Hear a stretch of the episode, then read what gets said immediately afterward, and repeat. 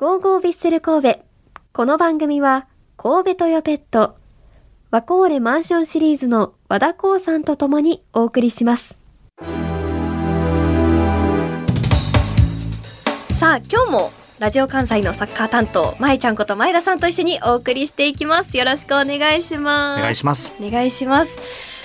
6月3日土曜日の川崎フロンターレ戦は台風2号の影響により中止となってしまいました、はい。なんか私オープニングではさらっと何してたか言いましたけど、はい、もちろん残念でしたよ。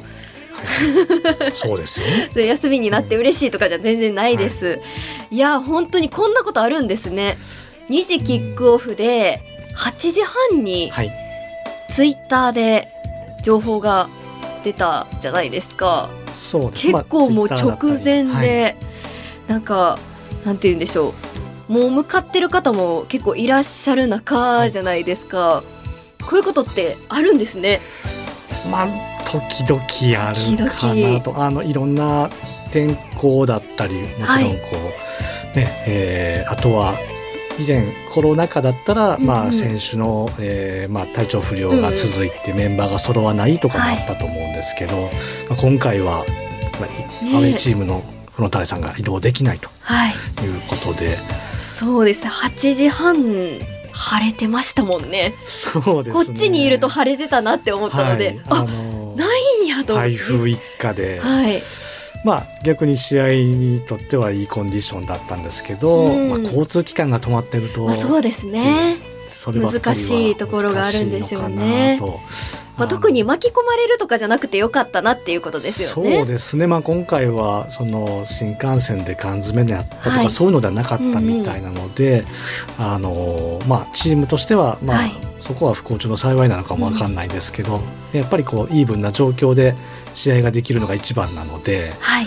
まあ、ただ、えー、と実は前日の2日に、はい。えーそのアウェーのフロンターレさんの番記者さんとちょっと会える機会があったんはいはい。ですけど、でもその方は実は飛行機で関空にうん。着いてっていうルートだったんですよね。うん。ただ関空がその時 JR と南海が止まってて止まっちゃいましたね。バスだけではい。すごい缶詰になって空港の中で。そうみたいでわ。大変やったらしくて。いやそりゃそうですよはい、まあ、えーそのアウェーあの記者さんと、まあ、うん。もちろんチームは別行動というか全然違うルートで来てるので、はいあれだったんですけどでも、ね、チームがちゃんと移動できるか心配だなみたいな話はされてたんですよね、ちょうど。あもう前日にははい。大丈夫かなっ来ていうの。てるのかなという話をしてて、だったので、うんまあ前日に入ってるんちゃうかなと思ってたんですけど、はい、まあ、前日にも神戸にはい、前入りというか。そうですね、はい。うん、ただぱり、うん、厳しかったようで、うん。うんまあ、こればっかりは、そうですね。ねって感じですね。はい、はい、ちょっとそれについてもメールいただいてますのでちょっとご紹介しますね、はい。ラジオネーム桜文鳥さんです。もしかしたら初めて送ってくださったかもしれないです。ありがとうございます。いつも楽しく拝聴させていただいています。土曜日の試合中止は残念でしたね。私も行く予定でしたし晴れていたので開催間違いないと思っていました朝にイベント内容を確認しようとホームページを見れば中止と記載されていて驚きました。ハーバーランドにも行く用事があったので、神戸に行くと中止を知らなかった両チームのサポーターを数多く拝見しました。おそらく神戸駅で中止を知ったのでしょう。試合中止を周知徹底する方法を考えるべきだと思いました。チャリで来た川崎サポーターへのクラブ対応美談として一部報道されていましたが、それ以外の多数のサポーターへの配慮も、えー、大体開催日で何ら何かしらの対応をお願いしたいと思いました、といただいてますが、まあ、心苦しいサポーターの方もたくさんいらっしゃると思います。すね。なんか川崎サポーターの方のコメントで、はい。飛行機の中で知ったとかね、はい。そういう方もいらっしゃったんですけれども、今書いてくださってたチャリではい来た方、すごいですよね。いろいろ交それもそれです通ごい機関が止まってる中で。はいはい。でね、そういう話題があって、うんうん。でもうその方も本当に試合中止で唖然とされた中 いでやそうですよとりあえずノエスタまで来てみたらはい。あんなに、クラブのスタッフの方がはい。総勢で出迎えて、うん。あのすごいそれがまたあの SNS ではい。大変こうババズってたというか、知らない方ぜひ、はい。ヴィッセル神戸の公式アカウントにも動画がはい。載ってるので、まあ、載ってるのと川崎サポーターの方がはい。川崎からはい。もう自転車で何日間1週間くらいかけて神戸にもうスタジアムに行こうっていうので、はい。自転車で来たところ試合中止になったということなんですが。で、そのニュースなんですけど、はい。実はあの、このラジオ関西のラジトピというトピックスサイトにも、はい。実は先ほど、えー載せております。記事としても読めるんですね。はいえーとまた別あの、まあ、自分ではないんですけど今回書いたのは、あのえーそのかあの記事では、えー、と単単に、えー、とこうバズってる様子をうんで撮ってるだけじゃなくて、はいサポーターの方に実際に取材されたコメントとはい。あとクラブのスタッフの方のたあの一言コメントもちょっといただいてるので、おお。はい。はい、もしよければその裏側とか、えーそのなんで、ね、こう出迎えができたのかとか、うん、確かに。そその辺の様子もちょっとじまあ。試合がなかったら、はい。お迎えすることはなかったかもしれないですもんね。ただやっぱりこうねこうこういうこう J リーグならではの出会いというか、いそういう光景が見れたのははい。本当に素晴らしいことで、まあ、アウェイでの楽しみっていうのは、さらになんか増すというか、こういうのもあるんだなっていう知る機会にもなりますよはいなね。ったと思いますし、はいまあその辺も含めてちょっと記事をご覧いただければなと思います。後で結構インタビューもされてる記事がご本人のねそうですねお話もあったりするんですよはいね。、あの番組ツイッターの方にもちょっと後でリンク貼りますので、はいぜひよろしくお願いします。ぜひ見てください。はまあそうやってね試合なくても、はいなんかこうヴィッセル神戸について知っていただける機会になったらいいなと。思うんですけれども、私個人的にこの日、まあ、スタジアムもちろん試合も楽しみだったんですけど、はい。投票を楽しみにしていた投票とは、ヴィッセル神戸イケメン総選挙、はい、あれも中止になったんですよね。ですがか、まあ当日の投票がちょっと、はい、投票が中止にあれですけどね。本来ならスタジアムで1票投じることができたんですけれども、ねはいそれがなくなりまして、オフィシャルグッズショップ、三宮にあるザ・ビッセルとハーバーランド店でのはい投票が明日6日まで投票できるようになっておりますので、もしウェブ投票プラス1票したいという方は、ぜひ店舗まで足を運んでいただければと思います。はい。オンエア前に私も投票してきました。誰ですか？今日の店舗での投票ははい、酒井豪徳選手にしました。おはいー。なぜ？いや、あのーウェブ投票の時は、はい。ゆるき選手に入れたんですよ。あ、イケメンだなと思って。イケメンはもう、ゆるき選手かなと思って入れたんですけど、中間発表で1位になってたじゃないですか。はい追い投票する必要はないと思ったんですね。あそこに。そこでもう一人入れようと思った時に、はい酒井豪徳選手は、もう、なんていう、イケメンの鏡だなっていうふうに、改めてプレー面もそうですけど、はい。あの、他のチームメイトへの接し方も結構かっこいいし、ですね。はい。まあ、あの、記者としてはい。インタビューさせていただいてる時も、こう、勝ってる時も負けてる時も絶対インタビュー答えてくれるのは酒井豪徳選手だな、そういう、なんかかっこいいなっていうふうに思いまして、いろいろ総合得点的ど。に総合得点で。はい。酒井豪徳選手にしました。あとはい。コメントもね、服が好きなので見てくださいっていうのも良かったなと思って入れました。はいな。るほど。なるほど。なるほど。参考になりますか、はい、なりました。はい。前田さんは？私もこれからショップ投票行ってこようかなと思ってるんですけど。誰に入れますか？あの、やっぱりせっかくなんで、うん。出演していただいた3人の中の1人かなと。お、それは言わないんですね。誰にするんですか、前川選手、山川選手、斉藤選手、はい、ショップの前で決めようと思います。その前ではい誰の笑顔が一番いいか、はい。イケメン総選挙ってね、どれ、何をもって選ぶのかですよね。まあでも、基本的に個人の主観ですよね。まあそうですよね。もう好きに入れちゃっていいっていうものなので、皆さん好きに、はい。もうウェブ投票は終わってしまってるので、まだ今から入れたいという方は、ぜひお店まで足を運んでください。はいこれについてはね、またメッセージいただいてまして、クオッカ50さんからいただいています。私は絶対エース、大迫勇也選手に1票と書いていますね。抜群の技術、前への推進力、ゴールへの多彩な動き、世界中の大迫、世界中に大迫選手を称える言葉が溢れているのに、ご本人の自分の推しポイントがまさかの特になしってほんと半端ない。これがプラスポイントになるんですね。特になしなんかいって私は思いました。男は黙ってみたいなあこそうなるのか日本人の男性のこう良さみたいなのがにじみ出てるんじゃないですか？ちょっとみんな書いてるから、ちょっと書きやって私はちょっと思った方なんですけど、あ、そういう見方もあるんですね。で、あと、ビッセル神戸の推し選手が武藤選手以外っていうのも可愛くて、武藤選手との仲の良さが際立ちますね、と書いています。いやー、この方は、この、プレー面でのはいイケメンで、大迫選手に入れてるってことですね。あまあプレーと、特になしっていう男気が。やっぱりこういろんなものからにじみ出てるこうかっこよさっていうのはあるんやとは思います。はい、なるほど。まあ、どの面で入れるのか。これまた発表が楽しみですね。そうですね。今1位ゆるき選手2位武藤選手3位イニエスタ選手ってなってますけど、これが覆される可能性もありますからはい。楽しみですねはいちょっとこれ私テンション上がりすぎて長くなりそうなので、はい。この辺りでやめておきます、さあさて昨日ビスル神戸にとって残念なニュースが一つ発表されました、この番組でも5月1日、5月8日の2週にわたってインタビューをお届けしました。山川哲司選手が FC 東京戦で負傷し、離脱することが決まりました。ヴィッセル神戸の発表によりますと、神戸市内の病院にて検査を行った結果、右第五中足骨？足の指ってことですね。はい骨折と診断されました。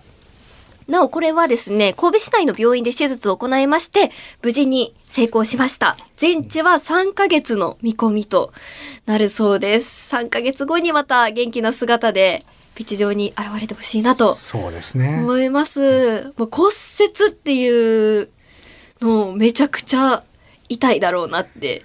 まあ、人体を負傷ってする痛さ想像できないので私は骨折もめっちゃ痛いんでしょうね。痛いでしょう。それ。それは痛いですね。はい。あの骨折したことありますけど、痛いです。はい。何のコメントやってめっちゃ弱いコメントしましたけど。はいあ。れだけ、ね、体強いというかタフな、ねでもうずっとこうハードにディフェンスして頑張ってたはい。山川選手が本当にこういうところで離れなきゃいけないというのは、うん本人にとっても無念でしょうし、はい。やっぱチームにとっても、まあ、ただでさえ菊池選手がねこう長期離脱があった中で、あのまあ、その代役どころか、うん。もう主役に躍り出るぐらいな活躍してただけうに、うそのディフェンス陣がどうなっていくかっていう。そうですねそれもあるとは思うんですけど、はいもうもうなんとかこの3ヶ月やりくりってところにはなると思いますし、はいまあ、やっぱり山川選手の思いも背負ってチームは戦ってくれると思うのでそこの、ねえーチームの奮闘とはい期。待するとともに山川選手の早い一日も早い復帰をはい。願いたいなとそうです。すね。ゆっくり休んでください。足を休ませてください。ですが、はい今日嬉しいニュースもありました。はいスペインの CD でいいんですかね、これは。スペインの CD アトレチコパソへ期限付き移籍していたミッドフィルダーの日高美月選手がはいビッセル神戸に復帰することが決まりました。1年ぶりくらいですかそうね。約1年間こうスペインのまあ4部相当っていうところに当たるんですけど、はいまあ、リーグ戦でとにかくやっぱりこの若い年代でいかに試合経験をこなすかっていうのうんうんはすごく大事ですし、はいし。かも海外のこうちょっとねなんかそこまで日本に比べて整備されてないところで揉まれるというか、っうんうんていうのも、えー、と貴重な経験にはなったと思うので、はい。まあ、どれぐらいこう成長して帰ってきてるのか、うんまああのね、ルヴァンカップや天皇杯まだある中で若手のこう出場機会もあると思いますしはい。どんどんアピールしてほしいですね。そうですね。ヴィッセル神戸にいた時は髪も染めてなかった気がするので、はいだいぶなんか雰囲気も大人になったのかなとですね。思いますね。はいちょうど昨年のヴィッセルサマーセフェスティバルはいの時に、あのーなんか座談会みたいなので私トークショーをさせていただいたんですよね。でまた帰ってきたら、はい、トークショーさせてくださいみたいな感じのことを言ってたので、もう特徴どころかどっちかとピッチで頑張ってほしい。ね。個人的にははい。そうですね。はい、ピッチでも見て、まあ、試合後のミックスゾーンでね、ぜひインタビューさせていただけたらなとはい、思います。まあ楽しみですね、そういうところも。はい、さあ、それではもう一つ、はい、大事な試合が明日ですね、はい国立競技場で行われる FC バルセロナとの一戦について予習しておきましょう。これ FC バルセロナについて私そこまで詳しくないんですよね。まあ、まあ、普段、まあ、サッカーを見てる方は、まあ、ごはい存知ですけど、まあ、なかなかこう、サッカーに触れてないと。うんうんなんとなく知ってるっていう方は結構多いと思うんですけれどもちろんイニエスタ選手がいたっていうのははい。知ってるんですけどちょっと振り返って振り返ってご紹介しておきますと、はい。19え1899年に創設した FC バルセロナはこれまで国内リーグ戦27回優勝国内カップ戦31回優勝 UEFA チャンウェフウェファー、はいチャンピオンズリーグ5回優勝 FIFA クラブワールドカップ3回の優勝を誇る世界有数のビッグクラブなんですね、はい優勝数半端ないですねはい。強いんです。でこのうちイニエスタ選手はリーグ戦9回、はいカップ戦6回チャンピオンズリーグ4回クラブワールドカップ3回のタイトルを獲得しているんですね、はい。すごいタイトル獲得している上で、はい。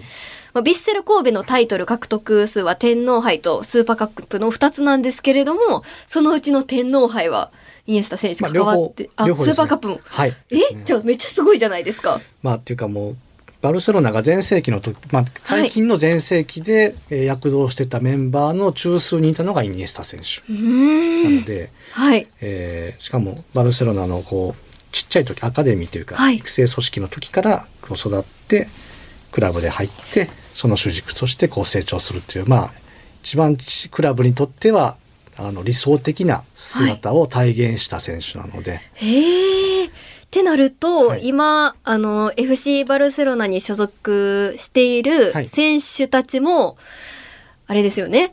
イニエスタ選手を見て入ってきてるから、この試合っていうのは、はい。向こうの選手たちにとってもイニエスタ選手と試合できるんだっていう気持ちのはい、ある試合になるってことですね。まさに。そうです。ね。ていうかもうバルセロナだけじゃなく世界のサッカー界のレジェンドなので、うん。スーパースターですから、はい、あの誰もがこう憧れる存在のやっぱり選手にはもうそれは、えー、4日の夜に試合してはい、飛行機乗ってでも会いに行くという感じになるんでしょうね。そうなんですね。はいはい。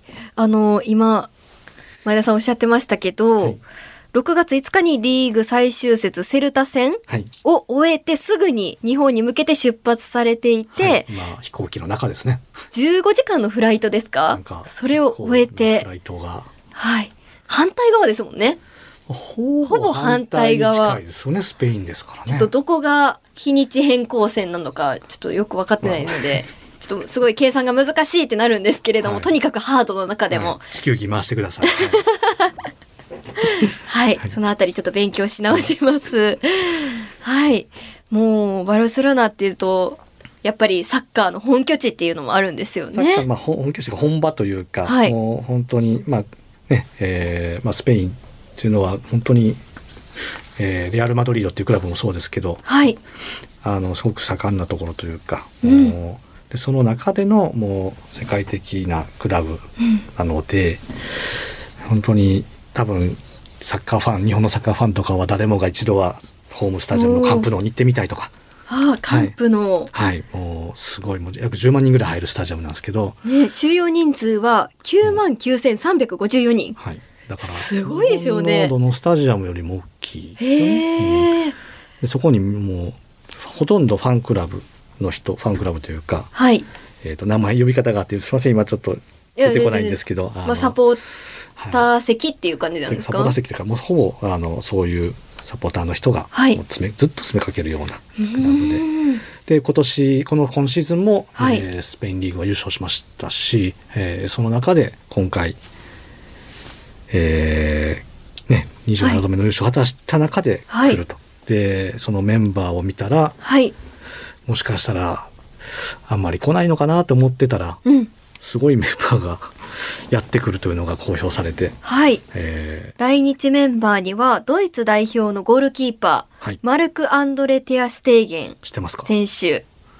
わかんないです。かないですか？はい、シュテーゲンっていう感じがドイツ語っぽいなっていうのは思いました。はい、ドイツの方ですはい、すいません。はいスペイン代表のガビ選手、はいガビ選手は知ってます？知ってるんですか？はい。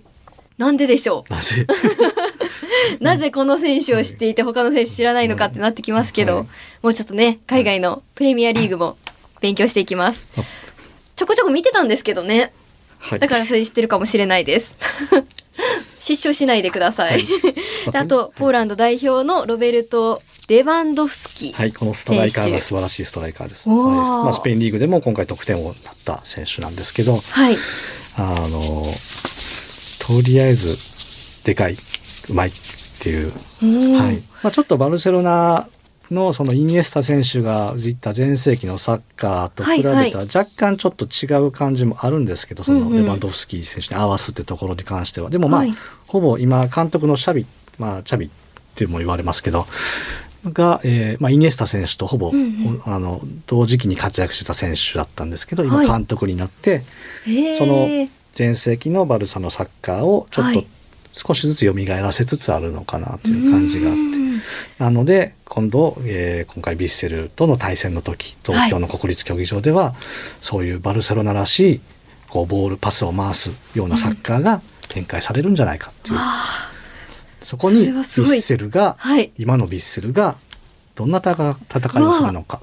本当ですね。これ勝てたら、すごいですよ。コンディション的なものもあるので、まあまあ、そういういい試合になるかなとは思うんですけど、はいあのいわゆる、でも、えっ、と、吉田監督は今はい日、試合前の、えー前日の会見で、えーできるとこ使えるところまでははい。起用したいと。えーもう先発は明言してましたので、まあ、イネスタ選手が組み込まれた中でどういうサッカーになるかっていうところああ、じゃあ今までのヴィッセルの戦い方とはちょっと違う感じになる。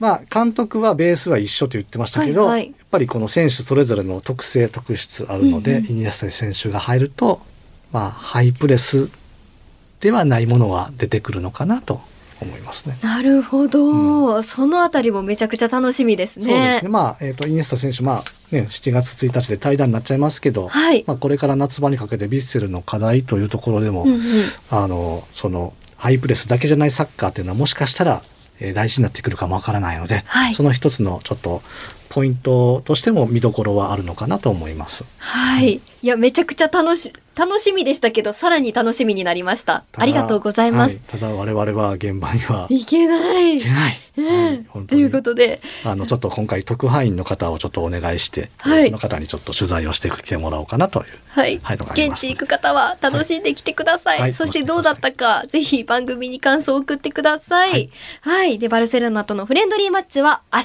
6月6日火曜日19時半キックオフとなります。イニエスタ選手はヴィッセル神戸、バルセロナの両チームで出場する予定だったんですよね。けど、えっ、と今日のオンライン会見で、えーなしと、ヴィッセル神戸だけと。はいっていう話にななんかりましたので。そういう面白い話題もあってワクワクしていました。まあでも本人が何かのサプライズって言ってるんで、はいもしかしたら何かあるかもし知れないですね。はい。はい。ということで、次、J1 リーグ10第17節は6月10日土曜日、アウェイ、ヨドコウ桜スタジアムでセレッソとの一戦となります。19時、キックオフとなります。